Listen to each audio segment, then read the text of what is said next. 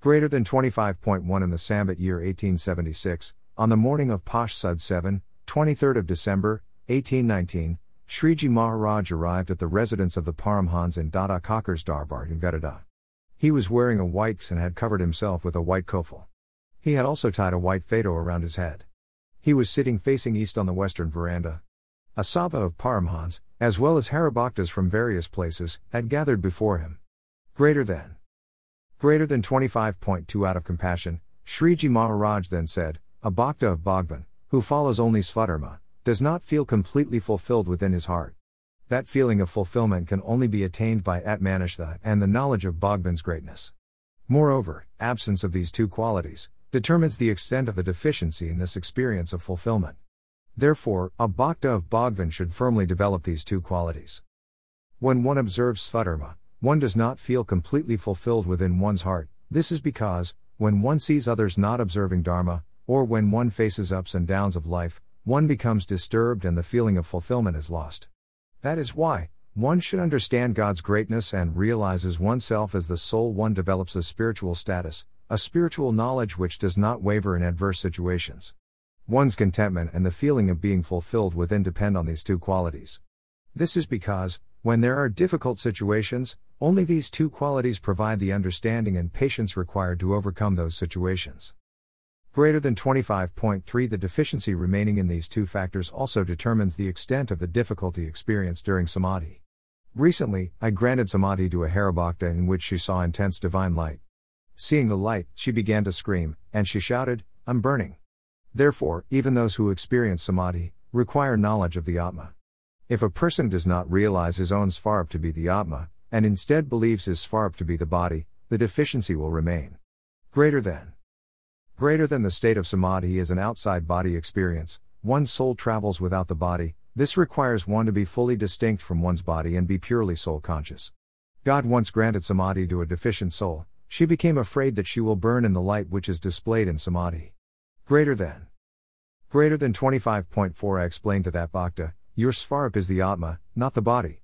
You are not this Ladkibai of the bhat subcaste. Instead, your svarup is the Atma, which is Achhedya and Abhedya.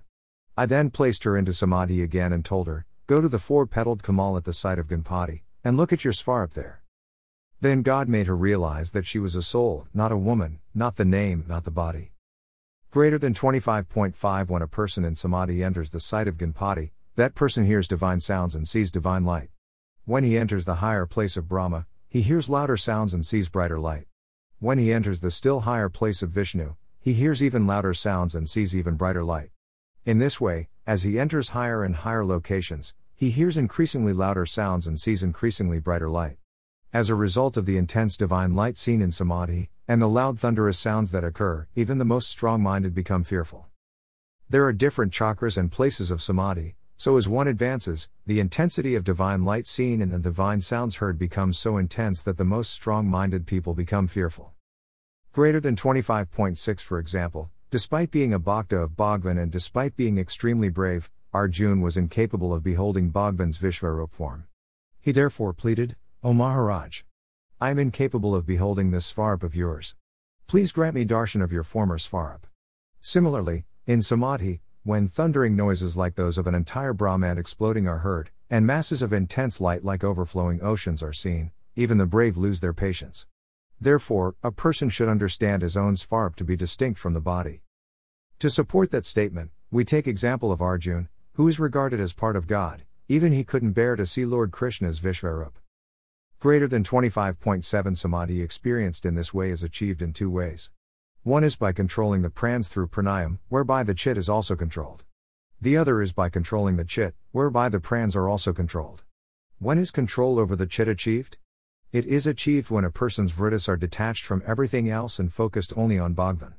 However, these vrittis can be focused on Bhagwan only when desires for everything else are overcome and only a singular desire for the svarp of Bhagwan remains.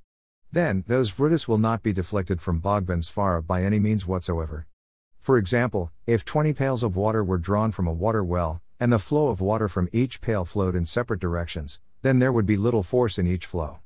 However, if the flows of all 20 pails of water are combined, then the resultant flow would become extremely powerful, like that of a river, and would not be able to be diverted by any means whatsoever. Similarly, when a person's vrittis have become free of worldly desires, his chit focuses only on Bhagwan Svarup. The chit, consciousness, which contains all mental impressions and experiences are recalled from it, it constantly recalls all the worldly experiences and images. The pran is the vital air, breathing is a small part of it. Controlling the pace of breathing and the time for which we can hold the breath is called pranayama. Controlling the pran also depends on what we consume. The samadhi attained by controlling the pran is called yog samadhi, which can be attained by Ashtanga Yoga. The other easier W is to achieve such a samadhi is to control the chit. Let the focus of the chit be God. That can be achieved by listening to glories of God, credence of God, and constantly engaging oneself in spiritual activities.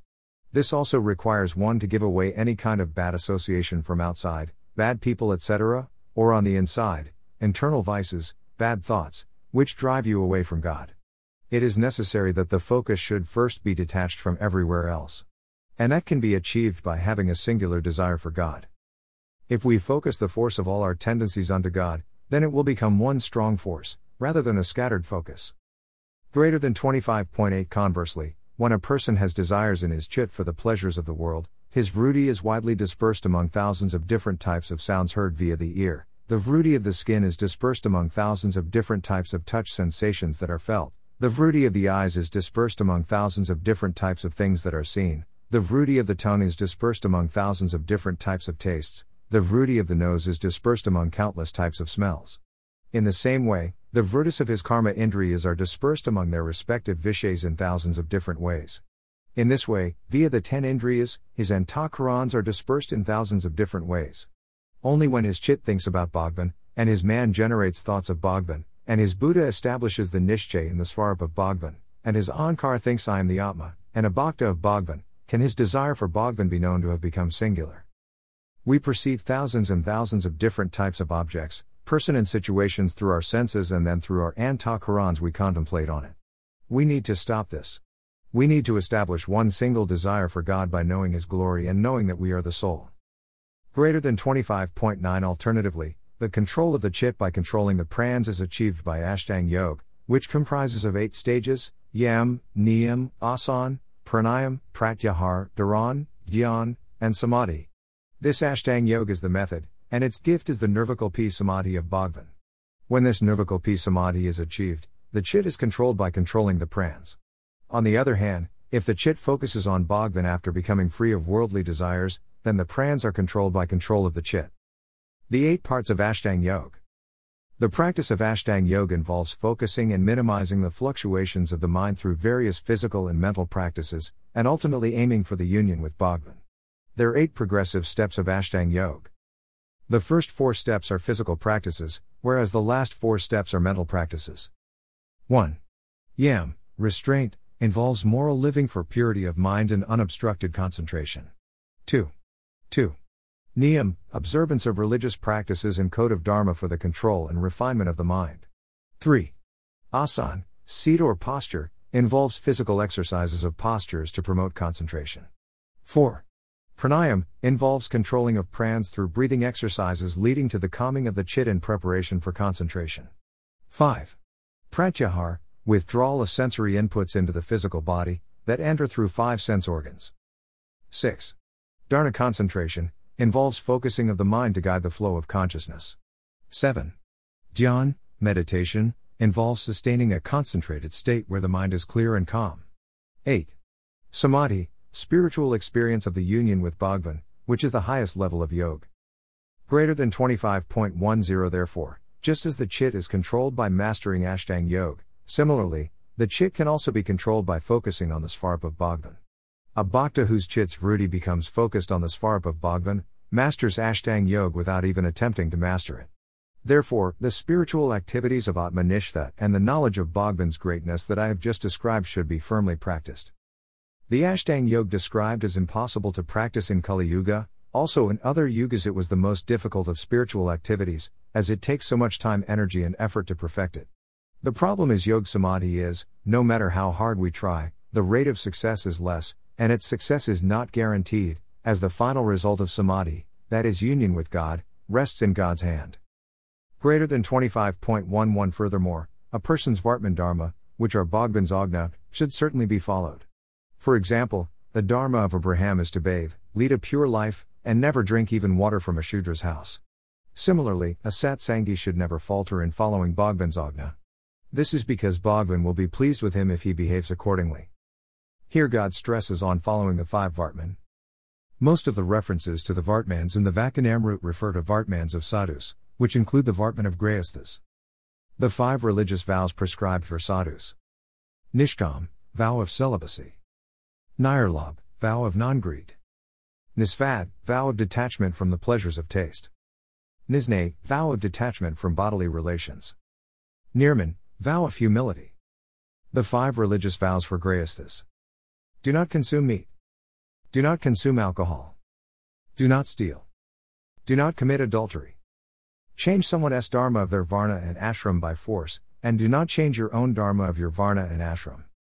These are to be followed strictly by every devotee of Lord Swaminarayan, with respect to one's order of life. The other duties can be referred in Shikshapatri and Satsangi Jivanam, but more importantly, they should understand the reasons behind such rules and they should also understand the flexibilities in these dharmas with respect to adverse situations and emergencies. Following these rules pleases God beyond compare. So, just to please God and to protect one's devotion, one must follow these rules strictly with utmost adoration and respect. Greater than 25.12 Moreover, a person should very firmly maintain both the knowledge of Bhagwan's greatness as well as the knowledge of the Atma coupled with Vairagya. He should also feel fulfilled by realizing, now I have no deficiencies remaining. With this understanding, he should constantly offer bhakti to Bhagwan. Having said this, he should not get carried away in the joy of this understanding, and nor should he feel unfulfilled. If he does feel unfulfilled, then the blessings that have been showered upon him by Bhagwan can be considered as not having germinated, like a seed sown in saline soil. Conversely, if he gets carried away and begins to behave disobediently, then that is like having thrown a seed into a fire, which burns it. Therefore, if a person understands as I have explained, then no form of deficiency will remain. One should be able to hit the right balance between feeling blessed and not getting carried away. Sometimes we tend to get carried away that God has given me so much now I need not do anything, or sometimes we feel so pathetic that we forget to thank God for all the amazing blessings He has showered on us. So one should continue to be devoted to God and perform bhakti, singing kirtans, reading scriptures, serving the Murti and His saints, etc., along with feeling blessed to have the opportunity to serve God. Out of all the millions of soul present in this world, you are one of the few who has the chance to serve God. Think about it and feel special. Greater than 25.13 After saying this, Sriji Maharaj returned to his seat. Vertical bar end of Vachanamrut Gutadai vertical bar 25 vertical bar 25 vertical bar